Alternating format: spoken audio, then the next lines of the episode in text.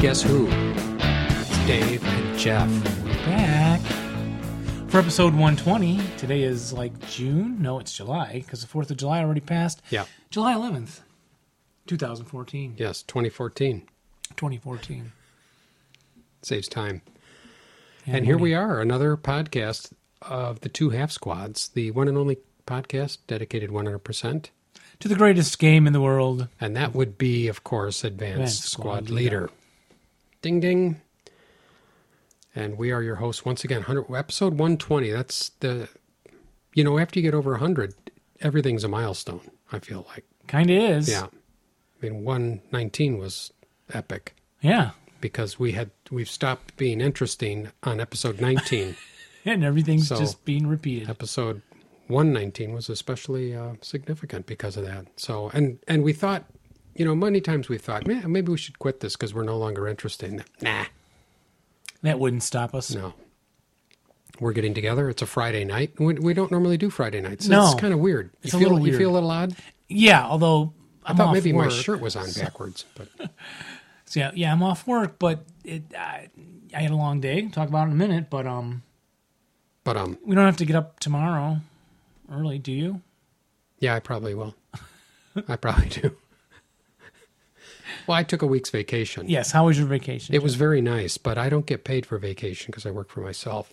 And so, um, you know, when I get home, there's all that. There's a lot. So not only did I not get paid for that week, but I spent money that week. So I was especially in the hole. But I had some fun. I stopped in Washington, D.C That's right. for a day and saw some things. Went to the Air and Space Museum and um, a few other things. The train, sta- the beautiful train station.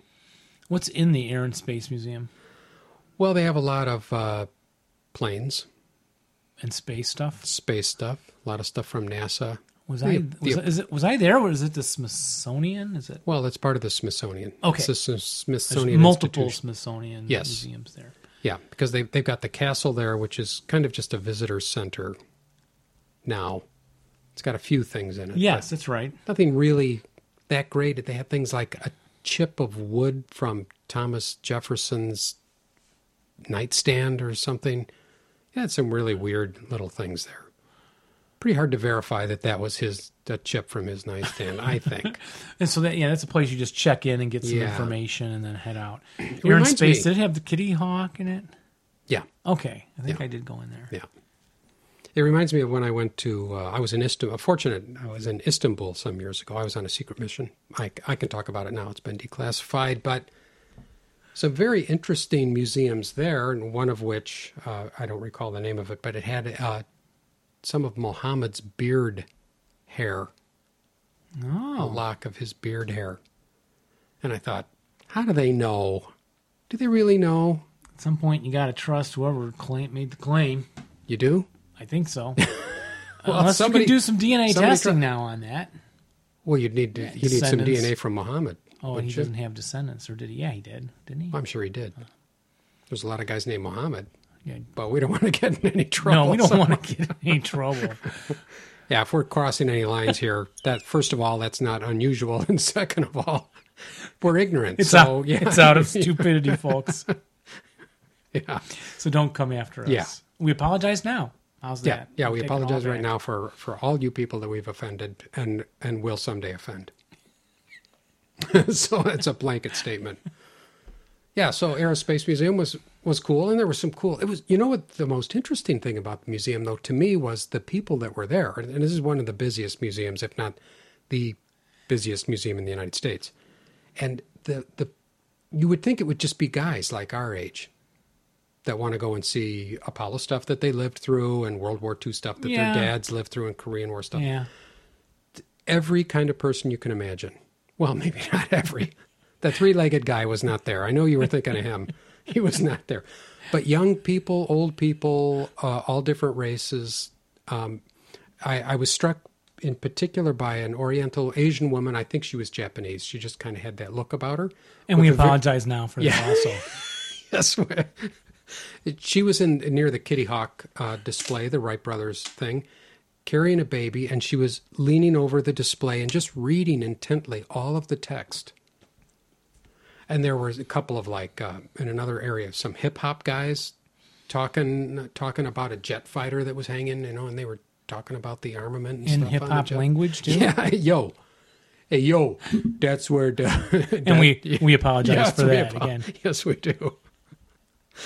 Yeah, so it was really it was amazing seeing all the different people there that are interested in air and space. Yeah. When if uh, two wrongs don't make a right, what do two rights make, Jeff? An airplane, the airplane. Yeah. Ooh. And, and we Oh. apologize for Yes, that. yeah. We're going to call this episode We're Sorry. We're sorry. Sorry about that. We're just plain sorry. Sorry about that. Yeah. So that's what I did for a That's week. encouraging that such a variety of people do have that kind of interest. And they were lined up. Cross generational too. Yes. Oh, yeah. Absolutely. Yeah. Yeah. You mean young and old? I don't think Yes. that's a big word. Cross generational.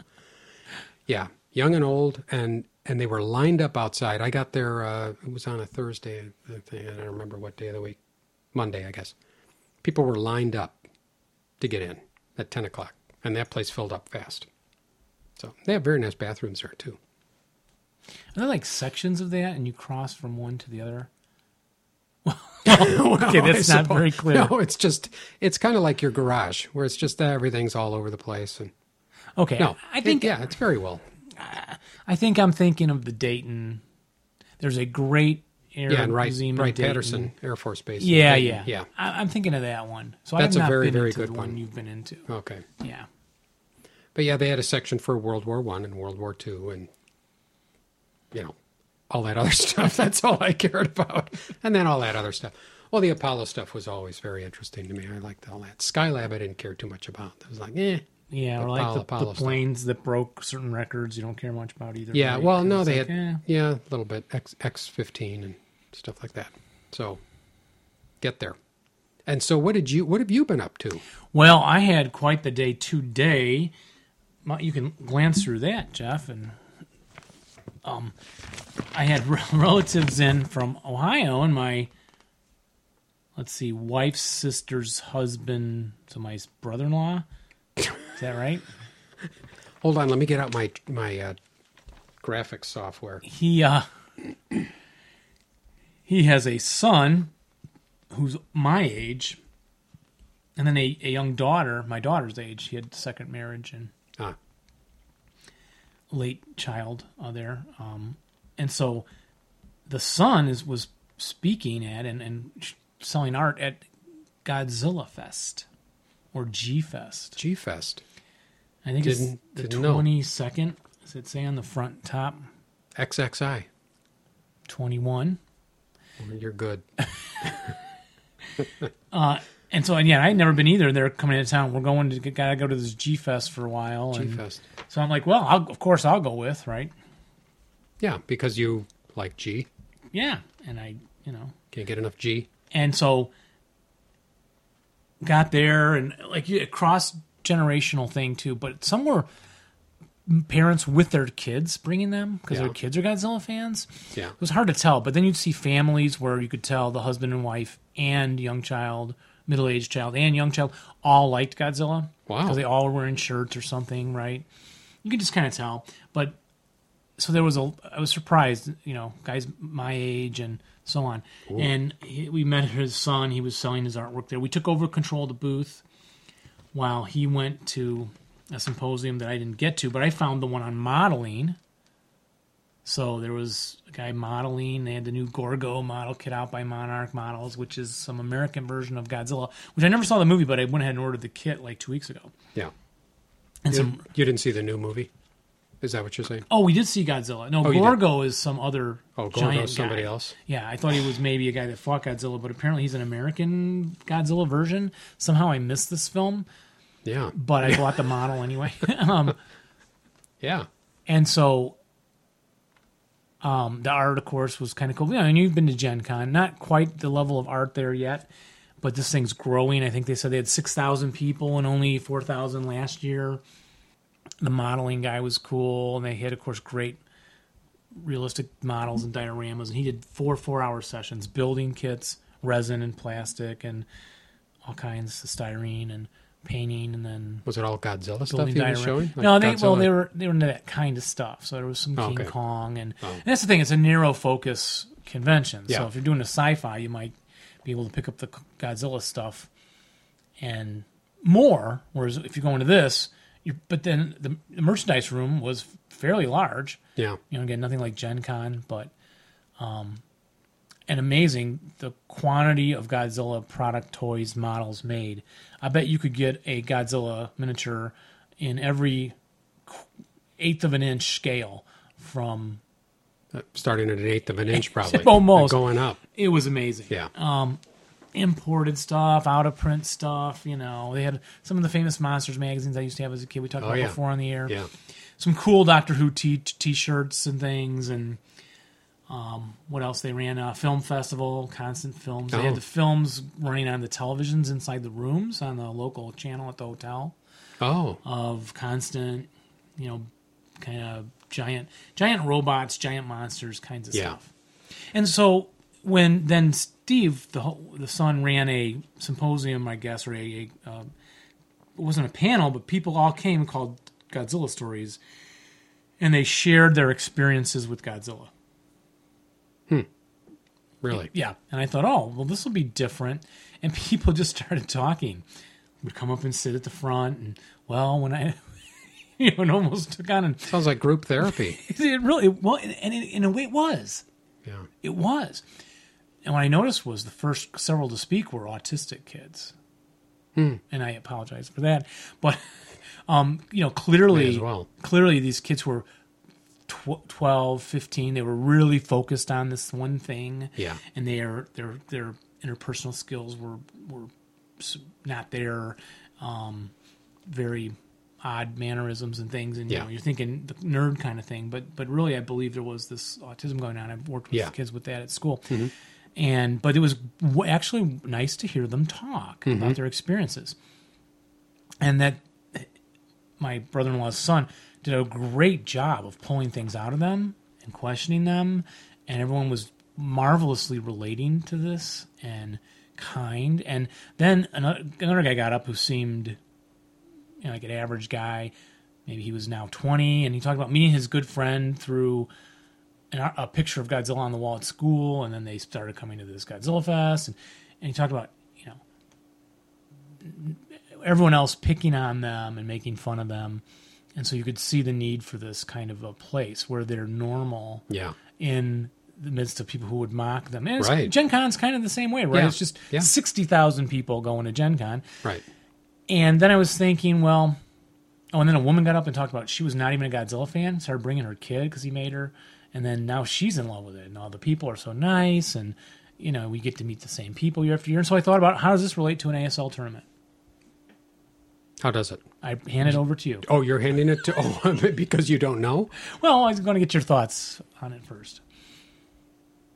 Well, I you know certainly an ASL tournament is a place for guys to get together that share the same passion. Guys that would otherwise not, but may have nothing in common, and uh, guys that have uh, questionable social skills. now, do you really think that? Or no, not? no, I don't think that. I Yeah. don't think that. I, th- I think that ASL know, I- crowd again is different than a D and D crowd or Yes. a Godzilla Yeah, I Fest th- crowd. Yeah, probably. I think they're less. Well, they all wear the T-shirts. We all Yeah, Speaking of T-shirts, so Yeah. we'll wait till later in the show, folks. Um, Yeah. I don't know. Are we as fanatic as they are, probably, but nah. Uh, uh, as fanatic as the Godzilla Yeah. people. Yeah, probably in a, in a different way. yeah. yeah, sure. People like to get together and and share their experiences with uh, their and their common interests. and their passion, and you Yeah. can't do that at you know the party your mom's having or No. f- Christmas time or the Nope. or you know. And I've tried. I've tried sharing my passion with my non-gamer friends, and they don't. They just don't get it. They tune me out. They have paid me to leave. they offer me gifts. Guy rented a car for me and uh, told me to drive somewhere. yeah, they don't get it. Is even even though I try when I talk to them on those really rare occasions when they ask me about it, because mostly they don't ask me about it, and I ask them about everything. I ask them about their golf, their kids, and all that other boring stuff they do. do they ever ask me about squad leader? Never, never. But you know, on those in those times when I do, I try to be really engaged and like sell it. And maybe I come through like I'm trying to sell it. I don't know. but they have no. It it just doesn't. doesn't Yeah, and I, I would say you have g- very good s- social skills, intrapersonal skills. You Very, think so? very good. Really? Yeah. So I don't. Give me a gold star. you, I would. You Plays never, well with others. and you not be the guy who I would ever have to shush, you know, or point out that people are yawning. So Yeah. I don't know. But anyway, anyway. Yeah. First Godzilla Fest ever. Uh, a day of it was plenty for me. Yeah. Although You're tomorrow all would be full. the costume parade and all that. Sure. You know, that goes with these kind of Comic Con. I noticed the Comic Con this year was getting a lot of press coverage, It's getting bigger and bigger and bigger. and I Yeah, think the it's movies are huge. making it bigger. Probably. And I wonder if this recent success of this Godzilla film this year. Probably making Godzilla Fest. And plus, people, you know, going through Comic Con, they're probably looking for stuff like Comic Con. Now that they've And experienced now they're it, seeing, oh, there's Godzilla Fest. And next thing you know, they'll be going, oh, the ASL Open. Let's go there. Oh, you know, see, there's the there's the difference between you know, the ASL thing. It doesn't cross over from a Gen Con gaming experience No, not very really. well at all. And although a lot of us say we played role playing games yeah. or other board games, and it wouldn't cross over from a film, a No, lot of film festivals. no, it doesn't. Really, it doesn't. Whereas there is crossover between the Godzilla Fest and a Comic Fest, probably a lot Yeah. more of that. Yeah. Maybe, you know, if there was more like costumes, if there was more costume wearing in ASL, that kind of thing, and more movies. I mean, there, well, there are plenty of war movies. Yeah, but we don't run war f- movie film fests when the tournament's going on. We go game or hang out Yeah. and then eat yeah, game some more. yeah, Right? I mean that's it. yeah. That's Uh, it. Except maybe Oktoberfest, which is a longer experience if you're there longer. Yeah. So Yeah. Interesting. yeah, they don't bring in all the artists and people don't co- you know. No scantily clad women or, Oh. No, or which- no, no movie stars and stuff come to ASL tournaments and like sell their uh, autographs. No. You never see any of that. And even game designers. Like Perry, and I pay, I offered Perry 40 bucks for his autograph and, and, a, and a photo op, but no. He was holding out for 80. Yeah, and you think about that too. There, there are big names in the business. Do they go to the um, board gaming championships that I don't think so. Donald I don't think so. Greenwood ru- runs? Yeah. Yeah. Because that's pretty big. The World Board Gaming Championship? well, yeah. No. But you go to Comic Con, there's another one. There's a Star Trek, big Star Trek convention coming to the area also, and all of those stars go there and they you line up and pay for photo ops and stuff like that. We'll never have that in board gaming, I don't think. Because I we're not can't movies. imagine. I Even mean, though board games do cross over, I mean, you know, Transformer. Well, that's not a board game, but what, what, what do any games cross over? They're working on a Magic the Gathering ga- uh, movie. Oh, are they? Yeah, I heard. And there's a little bit of D and D. Yeah, that crosses over. They did some films for that, I don't know. but Maybe we've talked about that enough. but Okay. I'm glad you brought me this, and uh, I'm glad you had a good time. yeah, I had I think the one of the best times. My niece actually dressed up as a person from Titan or Attack on Titan. It's some cosplay stuff that I don't do. Yeah. but people recognized her, took their picture with her. Really? Wow. Yeah, it was really neat. And her dad was really appreciative seeing these people appreciate her Yeah. because he doesn't see that. Yeah. I All told right. them, "Oh yeah, no, this is normal. Yeah. you got a cool outfit. It's something people love. They all t- want to take your picture, and yeah, Yeah. Was there anybody from Star Trek there? Because those guys always show up like at all the cons. no, they had the special effects guy from Godzilla and something else. Oh wow. A woman. Yeah. Yes.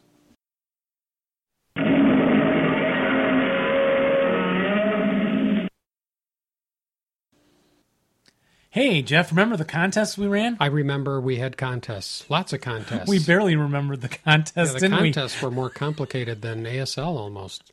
Well, it wasn't, but we? So we were looking through our, our pretty Gmails, lazy thinking about doing letters next, and realized, hey, we have an unfinished contest. contests from were yeah, June fourteenth or sixteenth yeah, or something. like that. Right? And it was call in or write us and tell us Do you let people win when you play ASL. when you play ASL And or why? anything? Yeah, and why or don't you? And why? And we think we have five entries Yes. for this contest. Would you like to read one, Jeff? Yes, I'll read this one from. Should I say who it's from? Yeah. Uh, yes. Okay. Jack Boyle wrote and said, Here's my philosophy about letting people win or getting advice. One, I never let them win. I don't want them to let me win.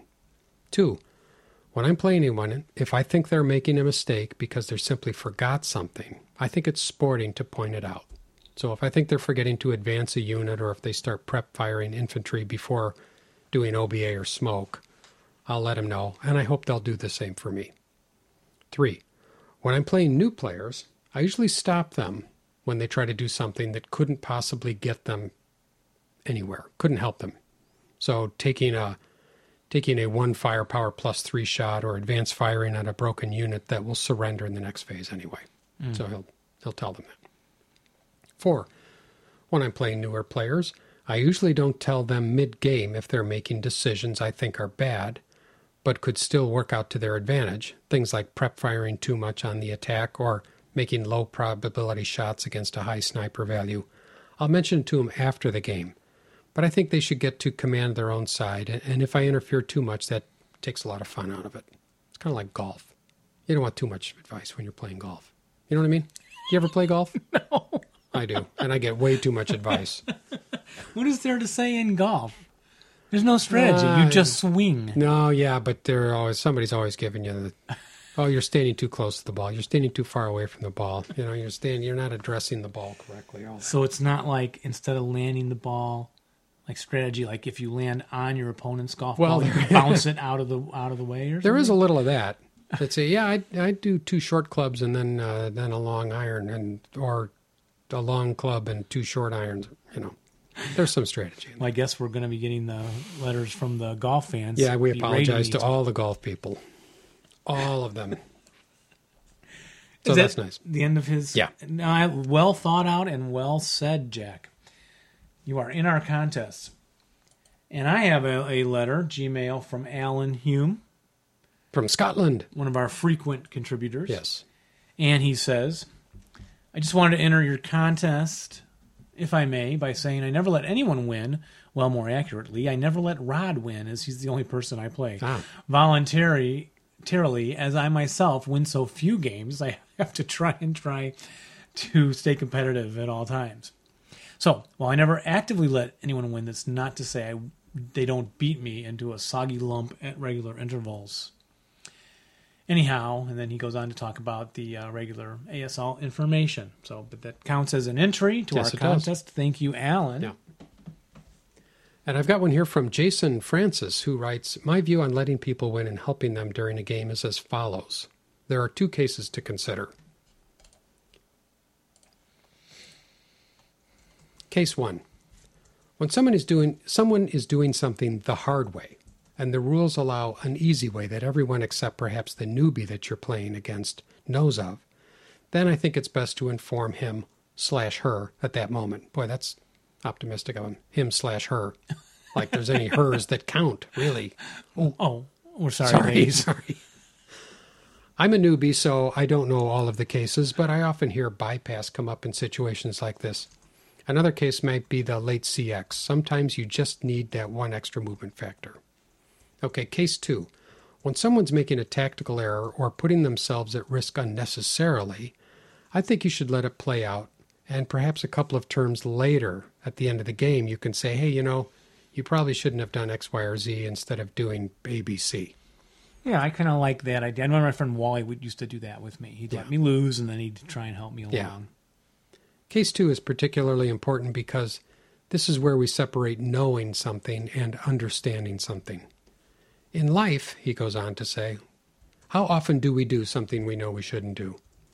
To th- take things to extreme, jails are full of people who did things that did something they knew they shouldn't have done. ASL is just a game. Learning the hard way is the best way to understand why you should and shouldn't do certain things. Well, I, I, I he's right about that. So anyway, take my advice. Stacking to the limit is always a good idea. Try it. I, I think he wants he wants to get a shot at that big stack. so thank you, Jason, for that. What else we have? We've got a couple of call-ins. Audios, yes, we already played Dustin Witch's Yeah. last show or one of the other shows or somewhere in there. So he's in the contest. Dustin, you're in. That's number four. And our fifth person is a caller, Mark Kratz. Oh, and I, it's Mark Krotz again. I forgot one thing. You have a contest, um, so I may as well enter it since I'm recording something, and that is: Do I pull punches when I teach new people to play ASL? Haven't s- taught a lot of new players, but I have uh, taught some in the last little while. Generally speaking, I play as well as I can. Uh, I think that's always a good way to play games, but I will admit that I don't use advanced rules such as bypass things like that necessarily when I'm teaching a new player. I would tend not to uh, to do anything like that, but yeah, I normally play as as hard as I would play against an experienced opponent because I think that makes the game more fun for everybody. Anyhow, those are my comments. Mark Krotz again. Thank you. Bye. So there we go. Five people. Thank you, Mark. Good advice also. Yes. So now we get to determine Which of the five? are going to win. So we've got five dice here. Now the two call-ins will get a plus one dice modifier. Um, Oh. No, they won't. Oh. No dice roll. I was gonna, No die roll Wow, modifiers. Oh, you're, you're making this really exciting, Jeff. All right, we just Okay. had to pause here to figure out. How, So, how with so Jeff random was going to selection. roll random selection of the five people. We and I said, "Don't you just want to roll a six sided?" No. and number one is 'Cause it's one. five people. Six is re-roll, and so we thought, yeah, r- random selection would be better. And then I always go light, lightest to darkest, top to bottom. Left I wanted to right. do red, white, and blue. Dave's got his spectroscope out. so. He's- So I made him do it the way I'm used to seeing it, Measuring in a the black and white wavelength. photograph of these dice. So, ready, Jeff? This is for this is exciting. there's For- two winners today. Oh, there are two winners. And what do they win, or, or is there just one winner? On this? Wow, we're going to make this up as we go. aren't- Oh, yeah. Again, aren't we? Don't we always- Well, there's one winner. One winner, Yeah. And then we have a backup prize for Yeah. the next winner of the Uh, next, the next contest. contest. right? This winner is going to win a Sabaton CD. Choice of either Like World we- War Live, Battle of the Baltic, or Carolus Rex, Sabaton. Yeah. Swedish Power Metal Command. Prizes provided to us from a listener. Yeah, and here we go. Here we go. And this is going into the uh, padded dice tower, so it's a little anticlimactic, but That was, you couldn't even hear that. He re rolled one that came out. okay. so And we've got a tie. high die is? We've got a tie here, so I got to re-roll Between these what two colors? green and black. That is the third, Third person, and the fifth one. which was Jason Francis. You're in this, and Dustin Witches. Ready? Here's the roll off. Here we go. And the winner is Dustin Number five. Witches, congratulations, Dustin. the winner. You are the lucky winner. so Dustin, email us. We know you will. I think he listens to every show right away. Yeah, I think he does. and often contacts us. And so, hey, let us know. You want World War Live or Carolus Rex? that we are not responsible for any ear damage that may occur from listening to Sabaton CDs. And if you want to know who Sabaton is, listen to episode where we talked about Sabaton. That's right, ladies and gentlemen. Now aboard, now aboard, all hands man your battle stations.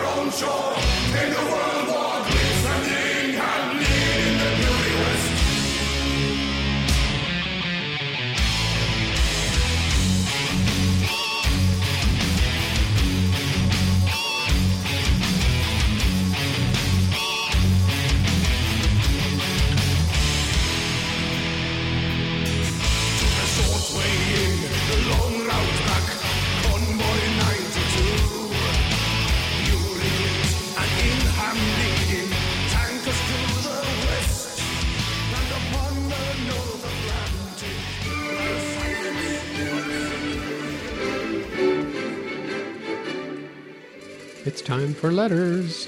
It's time for letters. Guess what time it is? It's time for letters.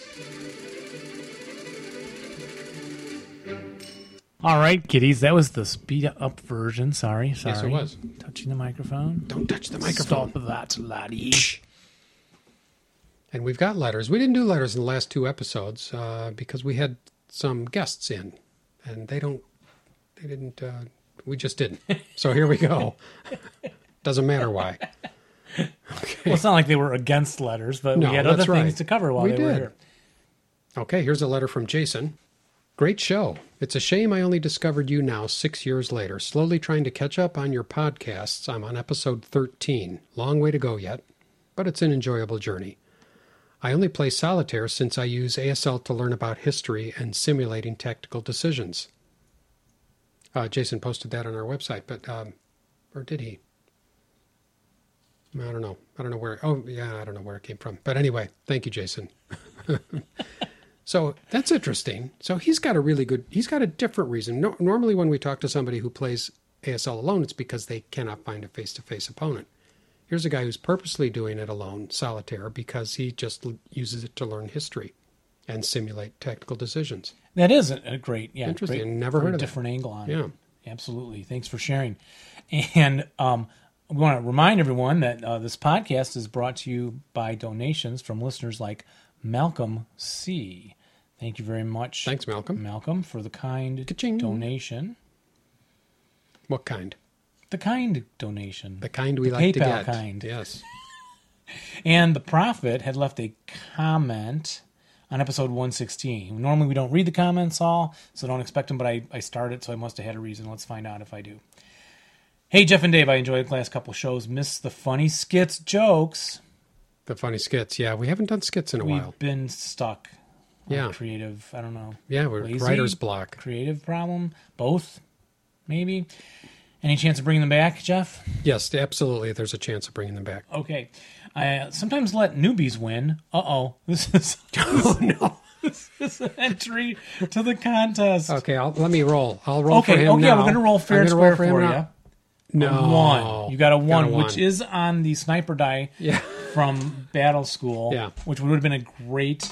But, you know, no, honestly, the profit, we, Yeah, we did. We did we roll. just and rolled you got for a one. And we would post that. if you Otherwise, we would have want. sent you We'd something. be glad to send it to you. Dustin would understand. Yeah. He's our buddy.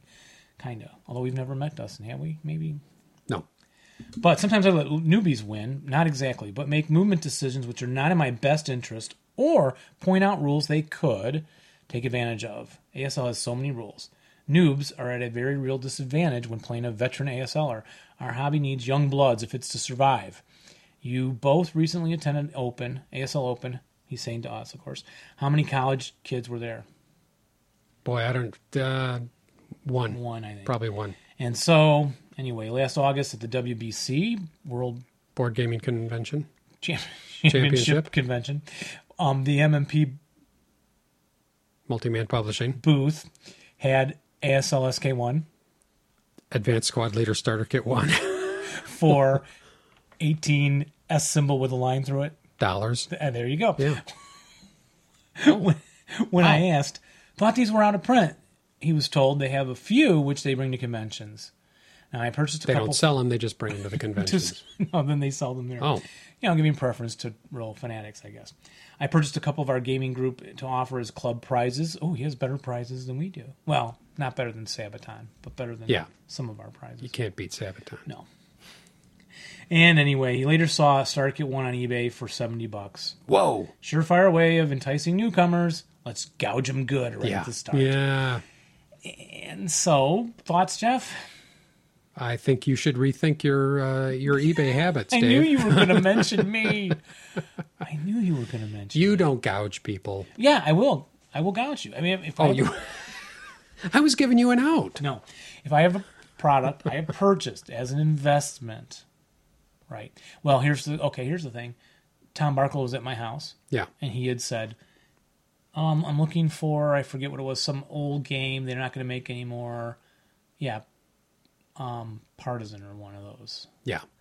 And sure enough, I said, "Well, I have one in the closet here, wrapped."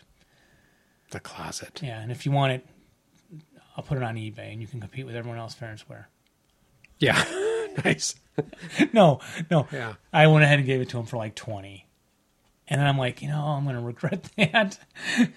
uh, Hundred years from now, when I've had my heart replacement, Yeah. mechanical Yeah, that's cyber, true. I'm a cyborg, and I'm going to wish I had that game from hundred years ago. Maybe you'll be in Tom's will. Maybe. I- Well, he's in mine actually. But, well, Is he? My pretend will. I have a pretend will. Yeah, that'll hold Where I up. wrote yeah, what the hell? Well, is my that? wife can, you know, she'll have a list of Ah. Oh, call these guys. You know, actually, okay. Tom's supposed to get like the gaming stuff, and then Yeah. eBay it off, uh, whatever my kids don't want, and then half goes to charity with Laura, whatever she wants to do, and half goes to Tom for doing the work. Yeah. because she, what is she going to do with all that? You know. okay. Anyway, She might start playing once you're out of the picture. She might. Um, hey, my boys are expressing a stronger interest now in playing again. This. A- ASL or Yeah, what? ASL. Really? So I need to jump on it Oh, right that's now cool, yeah. while Adam is curious again. You could probably, you know, what I would do is I think you could sell starter kit to your boys maybe for 35 bucks, right? don't go on eBay and compete for it. so anyway, um, he brings up a good point. So um, and Jeff, if you recall, I think Paratrooper. I think you have a copy. I do had have a copy stashed of away, and Paratrooper. I did not gouge you. No, you didn't. You Yeah, did. that's where. That's right. Uh, there's actually there was another donation that we didn't mention from Stephen A. Thank you, Stephen, Thank for you, Stephen. supporting this podcast Yeah. and bringing it to the listeners That's great. free of charge for them. And here is a uh, here's an email from Austin. Oh, hey guys, I think you have a fun show. I don't play ASL, but the guy who does, I've been diced, recommended you. Oh right, podcast. Yeah. Uh, you two are a great methadone for all the board game fun I haven't had time for lately due to a crazy schedule. I think you guys bantering back and forth is fun, and the audio ki- clips of gameplay is fun too. Thanks a bunch for the show. You're welcome. But methadone isn't that a drug? Yeah, it's for when you're coming off of heroin. They give you methadone. Of course, I don't know. I don't know that first firsthand. Of Are you, course, are you making fun of people with drug addiction? yeah, I am, and I'm sorry. Okay. I wish I could afford a drug addiction. I wish I could afford a really expensive drug addiction. no, you don't. I do. I mean, I wouldn't spend it on drugs. I would buy more ASL stuff. could But if I could afford it, it would be Yes. Oh. so cool. Okay, that's. Yeah. Well, you know, almost. Well, it's all sad. We don't want to talk about that, but they're all like criminal. You know, What is? the drug addiction thing.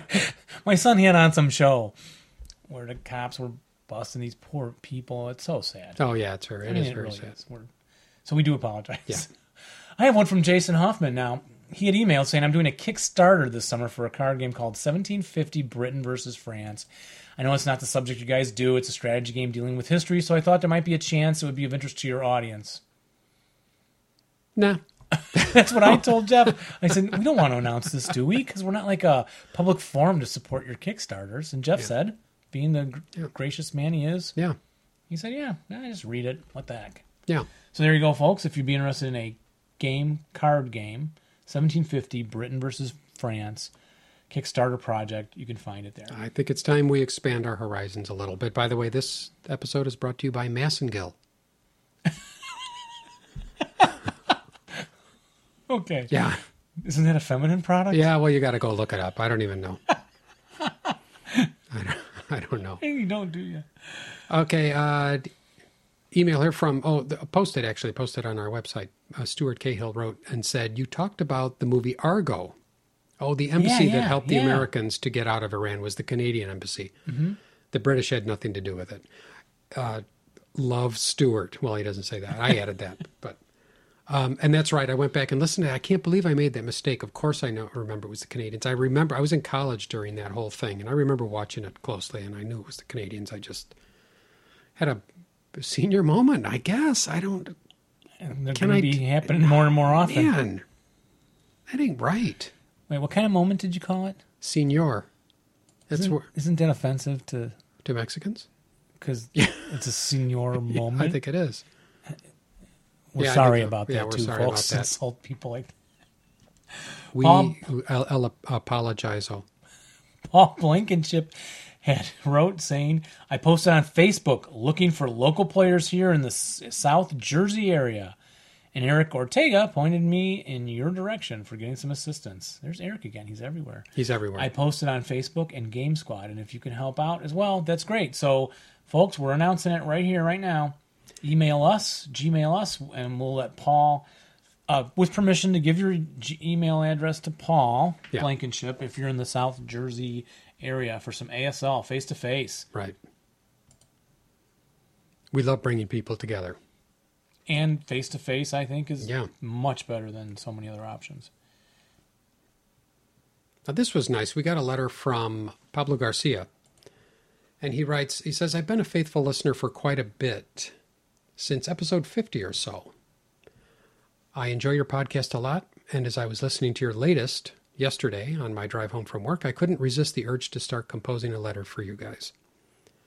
At the outset, someone has to deal with your misery and finally explain to you why the heck those those boards are printed those fort boards are printed on both sides i can't believe with your experience with the game you haven't figured it out well this goes back to a few episodes we were talking about the boards that came with um,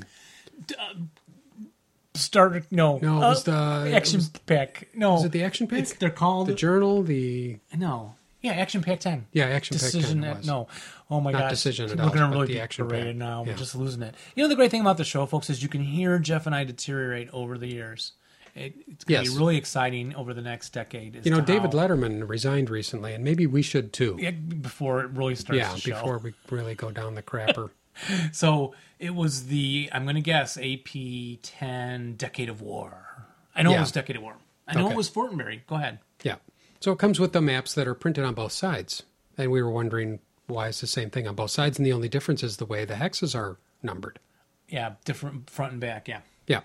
So he writes, he- and, and he gives us a little illustration here, which is very nice.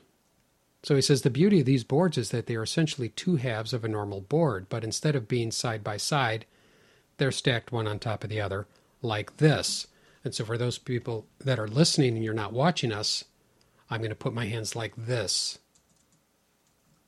to illustrate. Hope that's helpful. This allows setting up boards in many different combinations, such as, op- such as option A, which looks like this, Can we? or option B, like this. So maybe we'll put this on there. However, and this is the tricky part, the half wood hexes on the sides, top and bottom of the new fort boards have to be able to match with both the half wood hexes on the sides, top and bottom of themselves and the sides, top and bottom of the old boards. So that's why they got side A and B. So let's, you know, and we should do this. We should take them out and figure it out for ourselves. I mean, obviously we can, we can definitely do that at some point. So uh, thank you for for that good explanation. And we'll put a little picture on our if on we, the show if we remember. Yes. if we I remember. I'm sure we will. Thank you very much, and we'll try to That remember explains it. for next time. Yeah. He goes on to talk about uh, Valkyrie. He says, I enjoyed your movie review of Valkyrie. A few comments on that episode, which I also liked a lot. First of all, unfortunately, we are past the days of the longest day when Germans spoke German, French spo- spoke French, etc. We have to do with Tom Cruise speaking English in a German uniform. If you haven't done so, go ahead and see uh, Der Unter uh, Der Untertang sometime for a German treatment of Hitler. The German press, uh, second, the German press was all over the place with Tom Cruise being the lead actor. They somewhat felt his Hollywood credentials diminished the hero status of Stauffenberg. I guess everybody's going to complain about, you know, leading man pick. Next, their noble motives, in my humble opinion, were a bit murky. This is 1944, after all, when most of the Holocaust had already been criminally committed. Germany was on the ropes. The idea of aligning with the West to fight communism was a pipe dream. These guys wanted to replace Hitler with a military dic- dictatorship, after all. It surely would have sped the end of the war, but even then, it would have been too little too late. That's his idea. I, I think that's a It's very good probably valid. point. I'm kind of thinking I should have thought of that myself. Yeah. You know. But I think some were noble, but we don't want to rehash that. But I mean, no, Yeah. that's a, that's a good point. I wish I had mentioned worth, that. worth discussing. Yes. And you know, it's funny. Uh, a lot of times, I like to go to a movie and then discuss it afterwards, and sometimes it's challenging. You know, where it's not something I'm used to doing. Not used to having conversations like that, really taking movies apart. So I was glad we kind of did that a little bit for, with that movie. yeah, we uh, did a 'cause nice review of it. I It seems thought. it seems like a lot of times I'll go to a movie with somebody, and then after the movie, let's go out for a beer and talk about that movie. Okay, we'll order the beer, get the beer. uh, Okay, okay. What'd you think of the movie? It's good. What'd you think? Yeah, good. It was good. Did you like? Yeah, it was good. Well, in this case, you know, I watch at home and I take notes on the different elements of it, and you just seem to have it all in your head, Yeah, because I can't take notes. but you I've never been good at taking remembered notes. it all. Yeah. We all have our ways. Uh, then he goes on to say the original idea was to have the meeting in a subterranean bunker, but it was moved to a ground location that had windows. So, and that part is very well taken by the film. Stauffenberg could have ensured Hitler's death if he had stayed with the bomb and killed himself in the process, but hero, heroism only goes so far. He probably could have. From that was Tom Wilkinson's character, who I had I'd said I didn't I didn't quite get because he was kind of ambiguous. You know, I wasn't sure which way he was going, Yeah, and I think it's supposed to be that way. But re, but uh, uh, Pablo goes on to say, but recall that he um, that it is he that orders Stauffenberg and company shot almost immediately when the plot fails as a way to boy, avoid being incriminated by them. ah, So And that was the most merciful way for those guys to die anyway, because some of them did not die that well. Oh yeah. So, uh, Terrence Stamp's rocks. Terrence Stamp rocks as Ludwig Beck, but note that Beck had a shot at disposing Hitler way back in 38-39. That would have made a real difference, certainly. But a lesson for all you boys and girls: sometimes your first chance at something is your only chance. And he goes on to say, "Should I read more of this regarding scenes? Uh, one you didn't mention is early when Stauffenberg, Tom Cruise, is dressing himself, and the scene is very poignant." in the difficulties he has because of his one and only good arm. I believe this scene is taken straight from a written source. So he, he liked that. And that that was good. Yeah. And that was that must have been tough for Tom Cruise to play a, a character like that who is, you know, partially uh, invalid. So guys, keep up the good work. Uh, please keep those interviews coming. Please take the following out when you read this letter. Oh, okay. Well, I won't read Go this on, next then. part. Yes. Great. So thanks, Pablo, for All right, your thank letter. you. And a little link sent by Nelson Nasada. And thank you again for our support of our, our uh, podcast, Nelson. He bought some of the cards, playing cards. We'll get to that later. Uh, the Board Game Geek link to a phase disc. It's a colored image. It looks like you can turn it to note what phase you're on during the game advanced phase, Oh. post combat phase. Appears to me to be whatever. But we'll put the link up. Oh, yes, I see it. Oh, yeah, I need that. I didn't see that before. I got to have that. I got to have everything. Print some of those Got to out. print it all out. Dan Kim writes and says, uh, I listened to episode two and three today and thought your ASL tournament recollections in episode three were very entertaining. I may attend the local ASL meets. I live in Southern California in the near future, but after hearing your tournament stories, I think I'll pass on ASLOC. LOL. Do you happen to know Joe Stedman? He was the co host and co founder of the Dice Tower podcast. Just curious because he's a die-hard ASL fan. You know, we, we've never met Joe Stedman. No, I How does don't that believe happen? so. I don't Yeah. know. Maybe we'll bump into him at uh, Gen Con. That would be one good reason to go. I'm sure he's dying to meet us. Thanks, Dan, for writing. Hey, Hey, I got the echo on. You know what that means? That can only Oh. mean, well, that could mean one of four or five different things, but which could be one, the echo button is stuck. two, We're down in uh, the subterranean basement. three, There's something wrong with our equipment. five. It's time for What's, in, the, box? Hey, folks, it's time for What's in the Box. Yeah, I'm hoping that's what the reason is for the echo. We have ASL Annual 95 here, boys and Yeah, girls. getting back in the Wayback and it's Machine again. called the Winter version. The ASL Winter? version. Look at that. Yeah, I've never seen They that were before. going to do a winter and summer ASL Annual. Yeah, good plan. I noticed, Jeff, this still has a black and white cover that is actually only exists because what's on the inside of that? Layovers for um, Like when you're taking an Big- airplane flight and you have to stop in a different place? A layover? yes, overlays. And there It's a was layover. They're overlays. Overlay, overlay, overlay. and it's just funny. I can tell when Jeff's tired. I think you can, you Yeah. can tell when I'm tired. I can, I can tell he has been working a lot. You know- and I'm going to make him keep doing these. I shows, have been folks. working a lot, and uh, though today I sat outside and worked. I actually Oh, took that's my refreshing. laptop out the back, and I worked out there for about four or five hours, and uh, I got a little toasty I- in my brain. I mean, I was in the shade, but Yeah, because it wasn't that hot out yeah, today. but I mean, I, wo- I worked straight through. The fresh for air helped, s- Six maybe. hours on a database project. So Yeah, anyway, it's toast. It is. so you got toasty the work. overlays, Toasty Oh, work. the overlay and he overs. said they're big. Ole, they are um, for deluxe. Yeah, for the deluxe, deluxe And if ASL, I recall correctly, and you do. I well, I don't know. I thought I cut these out, and here they are. Apparently, yeah. Now it's possible I color copied them illegally and then cut them out. But if I re- remember correctly, I mean I don't know why I did that back in the day. I usually just cut everything out. That was 19 years ago, so the statute of limitations Oh, Wow. is Eh, eh, expired. And if I recall, these were the wrong size. Now, this is Gary Fortenberry's first effort, I believe, as editor. I suppose there's ways Oh. to find this out quickly.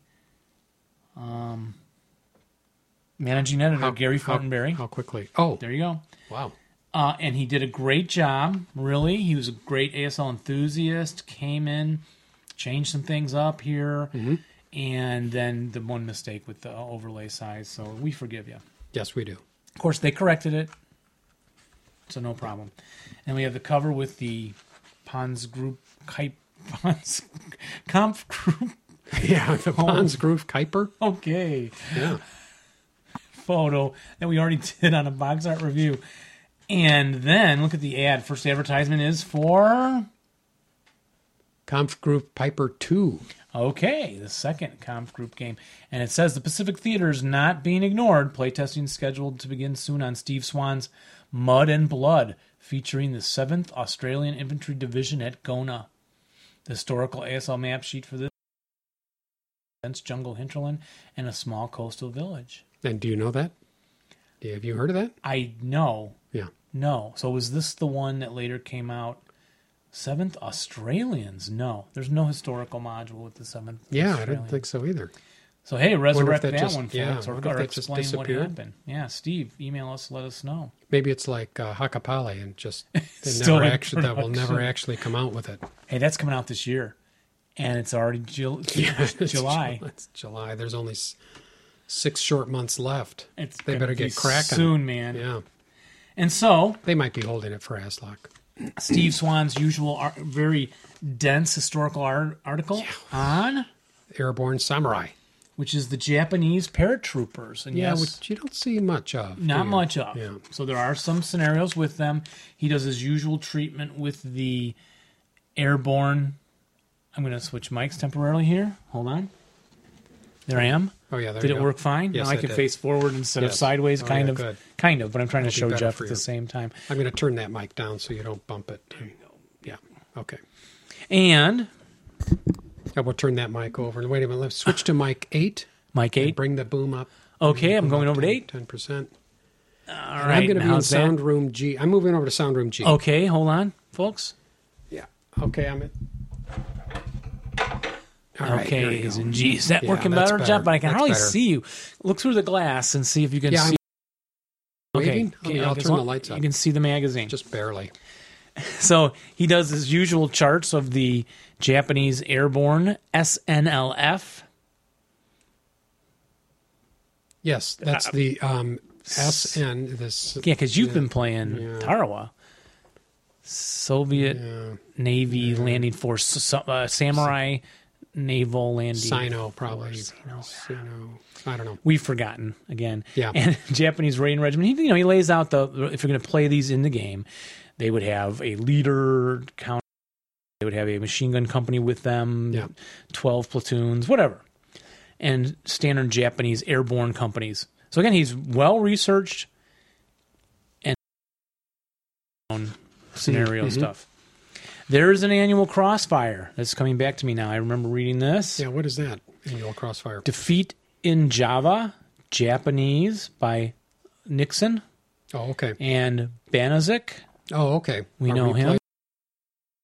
Commentary. Is that what that is? replay with commentary. He was Ah, okay. playing the Allied minor country. Again, nice big map here, the full three Yeah, boards boy. bring showing it all on. the layout. And then they go through all their movements. I'm looking for some notations that I try and take on strategy. Here's something I highlighted. Shall we? It must be important. We'll find out. the half squad matter. Oh yeah, here you go, Japanese players. I totally forgot this. Again, I read these things, I forget everything in them, so it's why I'm such an inefficient player after all these. Well, see, I save time by not. Yeah, I just don't even read it. just play Yeah. I mean, that, that way I, I save time. Go ahead. the half squad matter. Now, this is a question apparently of do I deploy or not as a Japanese player, which Dave Kleinschmidt never deploys much with anyone. He needs to start to remember to do it more often. Certainly never with the Japanese. And I have reasons for this that are apparently wrong based on this bit of the article. It's a complex issue that Robert and I cannot exhaust in a few words. Uh, briefly, additional reasons why I like using Japanese half squads are. This is Nixon speaking, apparently Yeah. at one- a added mobility and not only get to set up more dispersed but only three squad equivalent maximum instead of five will be inconvenienced in moving the mortars about To move a mortar with your half squad, same cost as moving it with the squad. Oh, okay. Those two extra s- squads, or I guess half squads, I guess squads, right, will be, because he's doing it out of five guys, will be free to double time and reach the action much faster. Okay. Okay, Yeah. good point. A B, ability to fire all five mortars and maintain acquisition at the loss of only three squads' inherent firepower in lieu of five firepower. Now, that's just saying he's going to use a half squad to fire the mortars Right. instead of a squad. Yeah. Because you, Because they can fire the half squad that fires a mortar will not fire their inherent firepower. correct, but a squad would keep its own inherent firepower. Yes. Um, but I think range is often an issue. We want to use our mortars long range, and it's usually out of the range of the full squad. So why sacrifice those guys? Yeah. Okay. So he's saying if I wanted to maintain acquisition with five mortars fired by five squads, I would sacrifice 20 firepower, but would sacrifice only 12 firepower if I instead used the four half squads and one squad, thereby saving eight firepower and forcing the enemy contend with the other two squads free to do as they please. Yeah. C. Ability to utilize the otherwise unused Japanese self rally capability in each Ah. friendly phase. Mm-hmm. Yeah, but I don't know. I'm like, big deal, isn't it? Just one guy. They're not all like Finns. We're gonna s- have self rally ability. Oh, yeah. For all of well, them. that's true. If we would know that if a certain game would come out, Yeah, we would. Japanese leaders will seldom help with rally. They often disappear too fast. Mine do. I don't know about yours. They get hit. They get wounded. They're dead. But broken half squad can still come back to life once in a while. Now this ties into the fact that I disagree totally with Robert's assessment that a Japanese squad's biggest advantage is its inability to break. That may hold, and I, I but I Which agree is with true. Robert. It- Things coming at you, you shoot it, it goes red, it's still coming. Yeah. And then you shoot it again, it's still coming with a half squad. Right. Whereas if you deploy to this half squad, your They break. Robert's point is you're going to break Yeah. first shot. Now, they may hold true on the attack at a short encounter, but in a long scenario on defense, such as this one, in which the Japanese cannot attack swiftly to reach a conclusion, their steady deterioration and ability to rally back to full strength can prove devastating. Well, yeah, that's probably true. Yeah. So on the defense, maybe doing the half squad game is better because you can route out, rally back, come back again, much like any other nationality. Right. This is one reason why an Indonesian attack through the kunai on this particular scenario is less threatening than one across board 35. The kunai attack delays the heavy fighting until the better better than half the game is done and the Japanese are far better prepared to handle a goal line stand for 3 or 4 turns than a continuous delaying battle for 9 turns. But if you're doing a goal line stand with the Japanese, do you want the half squads out there or a full squad? If you got to shoot at the guys exiting the board, Full squad. because they turned to red side striped. Yeah. Um, So remember, it requires four failed morale checks to eliminate a Japanese squad, four to eliminate its two half squads, but the two broken half squad might return to full strength, whereas the squad cannot. When he's red, he can't go back to full. Yeah. A K result kills a half squad in either case, but a KIA nails a full squad on one hand and only a half squad on the other. So if you get KIA'd, you're taking less casualties too. True, but it's Yeah, less that's true. firepower and Yeah. so on. So, but I don't know, but he's making this big argument for using lots of half squads.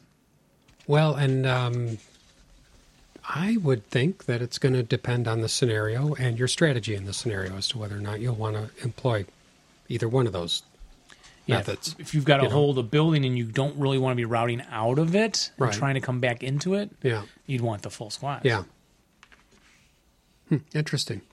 Yeah, and then he's got later on here a, a note, or I forget which one. I foresee Japanese half squad huddling in the jungle, struggling to pick themselves up. I think this must be Robert's it's a postscript. Yeah, Robert's comment. Um, with one friendly multi man counter self rally attempt per game turn, the odds of being against him on that, all those guys rallying. Yeah. I think Mark will still have a hard time bringing those broken back into battle. And in the jungle, it won't be all that easy for the other troops to find the mortars left behind by the half squad as they run. Maybe there will s- be some rusty mortars to go with those broken half squads. Yeah, So he's maybe. Convinced having a full squad on a mortar is going to be better because they're not going to break and leave that weapon Right. also. Right, going to stripe side. So that concludes their replay. Interesting. Now, Warriors All, this is the bit about having a personal leader. Oh yes, And which it- we we touched upon briefly. It feels like we did this already, but Yeah. I think someone wrote us a letter talking about it. about Elon We talked about it. Yeah. Or Rick, and Rich Spilkey. wanted Rich wants to try yeah. it. Yes, he does. and then um, yeah, someone mentioned this, and then I came ac- or I came across this and mentioned it on the last show Very yeah. or a while ago. Coincidentally, So the introduction states Some time ago, in volume 23, number one of The General, we were entertained by the exploits of various B 17s on their bombing missions over Europe. Somehow placing a name on a plane gives it a personality of its own and arouses more interest. Because in B 17, you can name all the guys in the plane Oh. at each of the gunning stations and the, f- the bomber and the navigator. And I did that. I did a series of those, probably 20 of those, and would change. You know, all my friends were getting killed, which was uh, over the years, since the original issue of Squad Leader, we have similarly been able to record the progress and exploits of personalized squad leaders by including them in scenarios we play, either with worthy opponents during campaign games or by adding them to OBs during solitaire play. And so then he says, now it's been missing in ASL, so here's campaign game leaders for ASL. wow, Charts. it's kind of a cool idea. If you're if you're into that kind of thing, Yeah. Uh, you know, and for I don't know, I'm I don't know. Would you do it?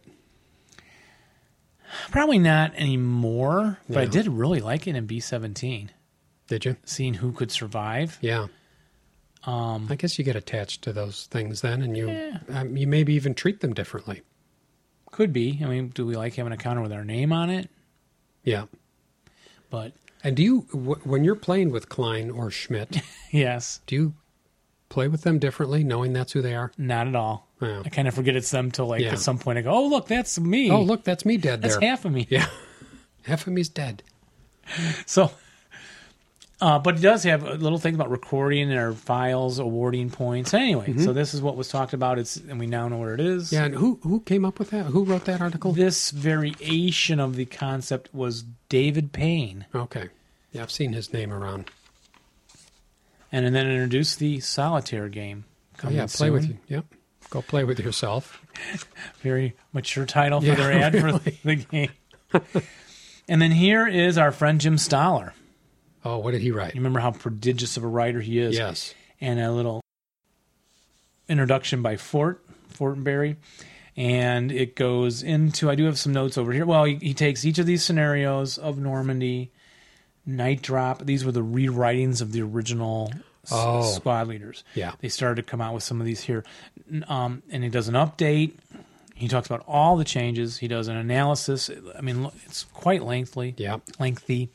And this note is this airdrop was famous for its degree of scatter. It occurred at night.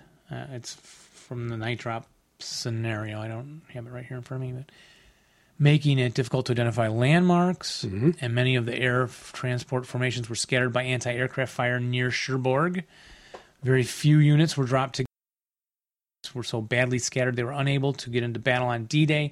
Therefore, the U.S. player does not choose a drop point and roll for accuracy. The airdrop is totally random. This has a result of making every game very different from the next Yeah, well, I can imagine. and making it virtually impossible for the American to plan his strategy in advance. He must improvise every step of the way, as did his real life counterparts. Yeah. So I thought that was an interesting take on on that. And hopefully, it's not so random that you're are dropping off board like into the ocean, things like that. yes, I don't think that I mean, I was haven't. s- on that scenario. Very few of them would have real difficulty in surviving Yeah. landing. Otherwise, you won't make it past Yeah. turn one. No. It just wouldn't be worth it. We have hide and seek scenario, same thing. Ch- What he changed in analysis, pray out. The way that was updated. An advertisement for the Avalon Con World Board Gaming Championships. We should which go to that. later. Yeah. later became Probably easy to get a room. yeah, and then an article called "On Guard: Tournament Scenarios from Atlanticon '93." Have you ever heard of Wow. Atlanticon? No, I wonder if it's still going. check. Yeah, why don't you look that up? And the scenarios were, and I guess they're all in this issue, l- last of their strength. They fired on Odessa, Commando Shanky. Yep, that one we play a lot as a teaching scenario or a quick one for a tournament night. and he talks about the advantages, disadvantages, the usual one thing, but they're very, very thorough discussion discussions here. Okay, That looks like no. no Atlanticon No. popping up there too No. too well. A little note by Fort. Now, what they did here was they put all the scenarios s- into the middle. So you're saying these are squad leader scenarios that have been rewritten for advanced squad leader? Not all of them, but just Not the all of ones them, from but- Jim Stoller. Yeah. Okay. And the other ones came from the Atlanticon tournament. Okay. That were written for that. Yeah. and then they're all back to back. You know how they used to be um, having you couldn't you didn't want to cut them out because it was part of the magazine was on the back Yeah. or whatever. Right. And then here's the debriefing we've been using for our Q and A. Oh yeah. quiz show Yeah. segments. Which we'll get to probably in another show or two. Mm-hmm. Next show. probably two. Not this show. Not next. The, the, one, the after. one after that.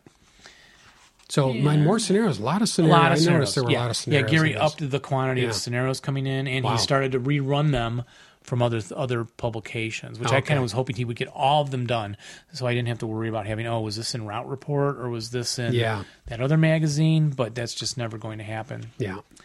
And a fantastic article by Steve Tinsley, "The Gentle Art of Routing." Yes. I read that. Oh, they did they republish this one? And No, it was online or you borrowed it from? I borrowed it from somebody and read that, and I thought it was very good. And if it, it brought up a lot of stuff that I don't think about that often. You know, I don't really pay that much attention to routing as a, you know, the strategy of routing, the strategy Yeah. of wanting to have places to route. which in a way is a good thing. You're not planning on losing at that point. Yeah, well, maybe that's that's a good way of putting it.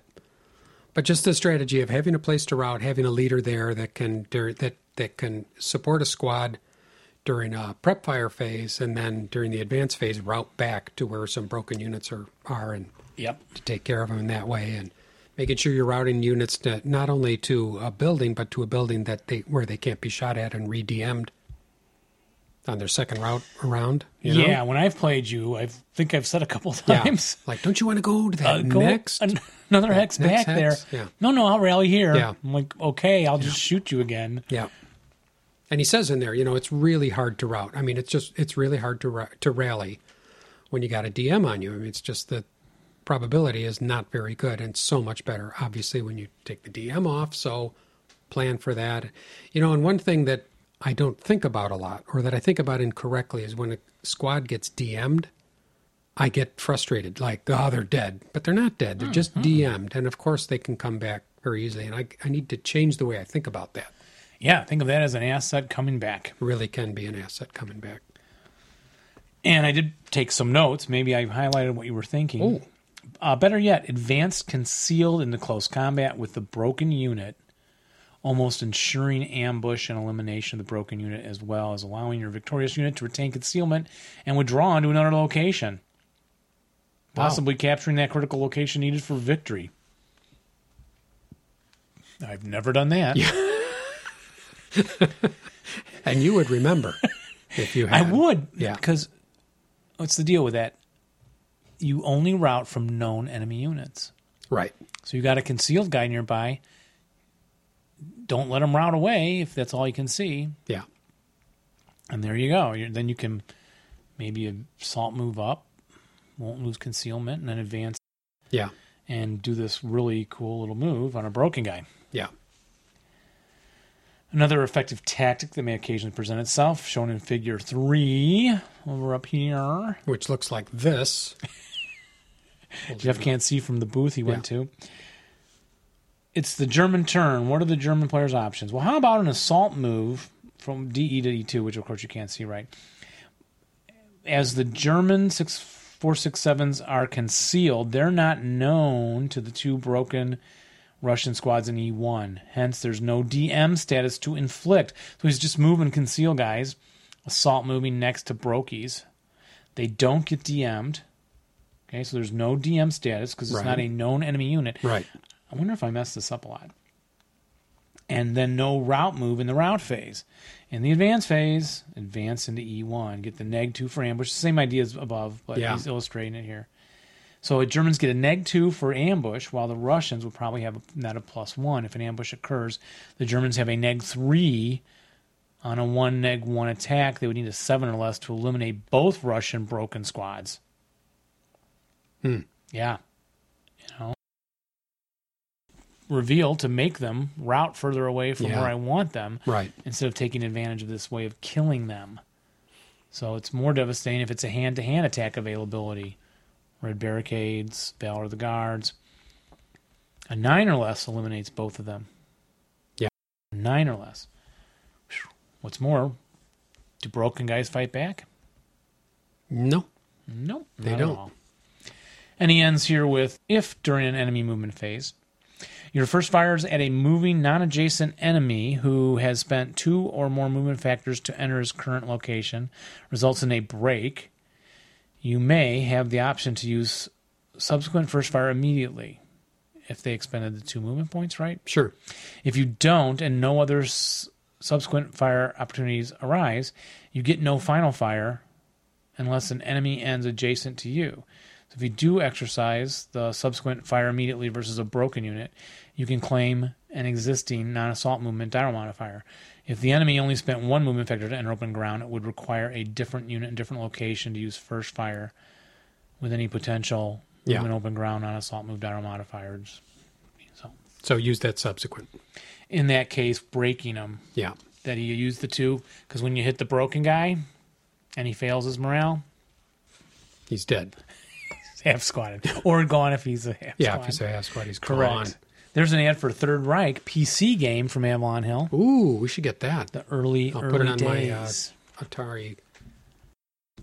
and here's the s- You know, scenario. one, one thing Yeah. about routing that they were talking about Mhm, that yeah, yeah. I had forgot about, and I want to, I want to. Uh, you should maybe highlight next these episode. things. when Yes, I you should. read. I want to talk about interdiction in the, within like the next two episodes. But one thing I was reading here is it said that if you are routing and the only thing visible to you is an enemy gun, the gun is pointed in a different direction. Can they interdict you? Oh, he has to turn it, so he has a plus. You so would have no. to turn it. So no. No, Yeah. that is correct. Yeah. And I'm sure I have not Messed played that that, one up. right. Yeah. Yeah, can't have a plus except for the double time plus doesn't count. No, I don't think the double time. No. Just E TEMs. Yes, because I for a while I didn't And, know uh, that at all. Yeah. I mean, then I started playing it wrong. Right. Even where if you're CX, you can't interdict. Yeah. because you got a plus one, and then someone corrected me on Yeah. that too. Yeah, that's right. I forgot about E C. Scenarios of Normandy, Jim Stoller again with Mm-hmm. the Normandy thing, celebrating the 50th anniversary. It's it's just account with the scenarios mentioned in it. Okay, oh, and here's then where this scenario comes in, and this one comes in over here, and you know, and again, he's quite a prolific writer. I'd like Yes. to see more of Jim's work. We know he has that big volume of books he's working on. We wonder if they'll ever see the light of day. Salo, Khan, Sherbelarg, and so on. The topography, where it lists the kind of boards published already, with the deluxe boards now out, and series replay. They're still going in this magazine. Holy so this cow. puppy, you know, this. eh, So if you That's get a your hands on big, this, do you want to beefy- buy this, Jeff? Yes, I do. Ninety-five pages, I overlays thought you were going to say ninety-five dollars, and I thought, on eBay. hmm, I'll by, take it. by people like me. yeah, You know, I mean, look at that whopper, whopper of a thing. Yeah. And series replay again, Steve Peterson and Brian Youse. yeah, Yeah, neutral commentator Chuck Getz, Goats Getz, and uh, they're doing a comp group Piper One game, and holy cow, there's no map yet. There it is. It's There the it is. one Yeah. where they're attacking the asylum, and you really need to lay down smoke on this puppy. Come on, where's the scenario title? To Festung Saint Edouard, which uh, which I yeah I remember playing this one, and, and I remember reading this the first time, and I reread it again, and I but I didn't highlight any kind of strategic things. Use smoke on the um, defensive position if the Americans are ever going to get there. And look at that page after page holy mackerel, chronology of war where they list all the scenarios in order historically so far published again my friend wally always wanted to let's start at the beginning yeah. Work our way through. 1937 and Yeah. go all the way to yeah, by then it was 1946. Partisans in Russia against the Russians. Oh wow. Now I'm sure it's even later and earlier. All right, and that wraps up What's in the box? That was a beauty. ASL. ASL annual 95. Yeah, 20 years old, 19 years old. and this one I noticed had a, half a mix of historical stuff and then half a mix of more tactical things. Yeah, unlike those nice. earlier ones Yeah. that were more historical rather than ASL related. Yeah. So. Thank you, Dave. And last but not least for this episode, we have an announcement to make. Yes, ladies and gentlemen, the card sale will be ending soon. As of this recording, I think there's like three decks left. Of the OBA cards. Of the OBA they, cards, They no. went quick. They you may they may reappear in a year or two, Yeah. but they may not. MP. We're withholding. we are holding back. um, because it's easier for us to produce those than to recreate the T-shirts from four or five years ago. Yeah. Perry wants a deck of the cards, and I said, sorry. Maybe sorry, later. Perry. When, Yeah, they're currently out of print. so anyway, when those three are gone, you won't. They won't be available for quite a while, if ever. Again, no guarantees on that at all. You're like Walt right? Disney. Isn't that right though? yeah. Where, is that where It's you're go- at? going back in the vault.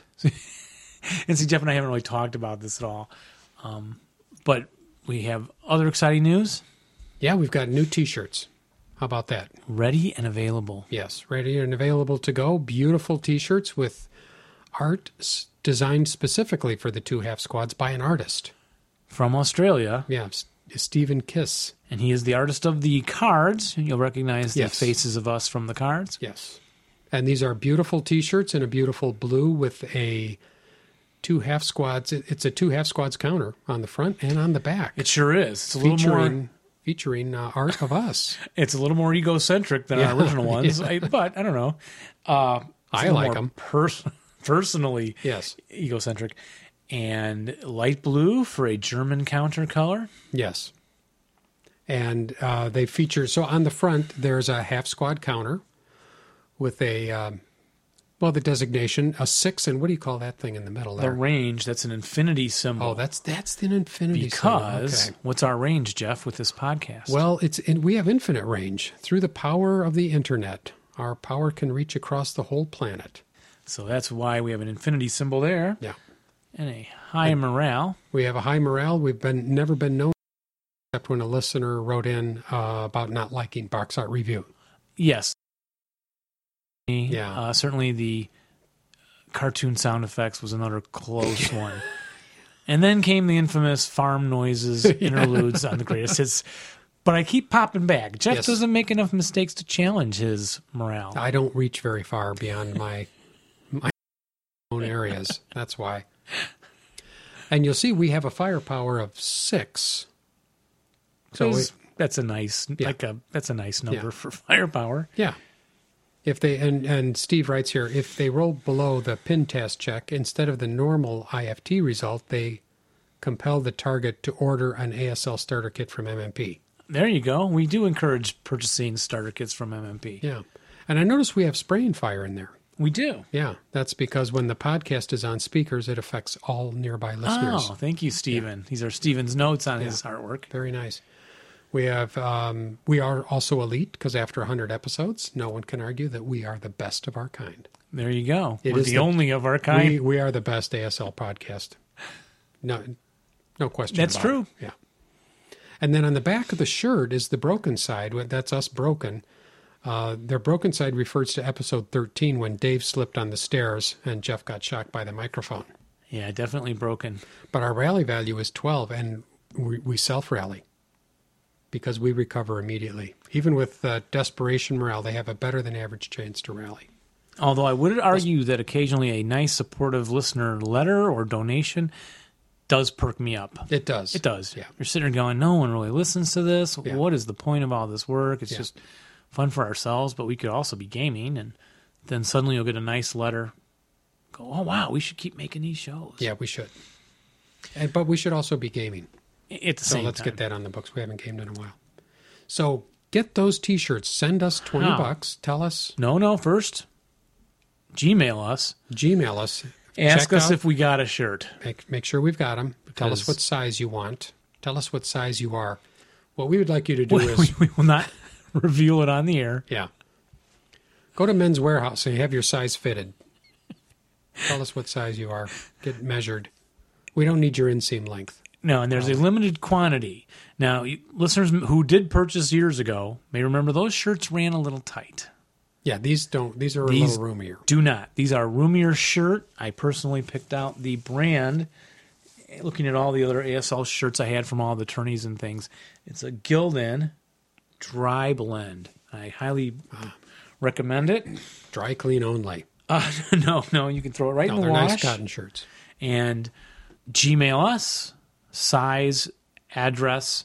We'll reply with a go ahead with your purchase or not Yes. because we have only like three mediums, like five large, maybe eight extra large, 10 or eight, two XLs. And this time we learned our lesson. People complained last time we didn't have a 3X, 3XL, which we do now have. I think I put in an order for six of those, Wow. and when they're gone, folks, they're gone. They're gone. We're not reprinting these. Reprinting these. We're not. You won't see No, them we again. probably won't. No. No, this is a one-off. So get them while they're hot. There's only 30 of various sizes left, or less than that. We've already sold some overseas Yeah. to people ordering the decks of cards. Yep. Oh. So very good. And That's going to wrap up this show. Episode 120 is coming to a c- close. So if you have any last minute uh, thing you want to add to 120, oh yeah, shipping. Oh. sorry, time's up. Shipping. Oh, shipping. seems to run 20 bucks to UK, 19 to Switzerland. I just shipped out some there, and um, Australia's I think about 20 also. Hmm. Alaska, still only like five bucks. Not bad. I guess it's part of the Watch. United Yeah, States. Should be. So until then, Thanks everybody for listening. Join us again next time for another exciting episode. And remember to roll low, and rally well, but, but not, when, you're playing, us. us. Bye everybody. Goodbye.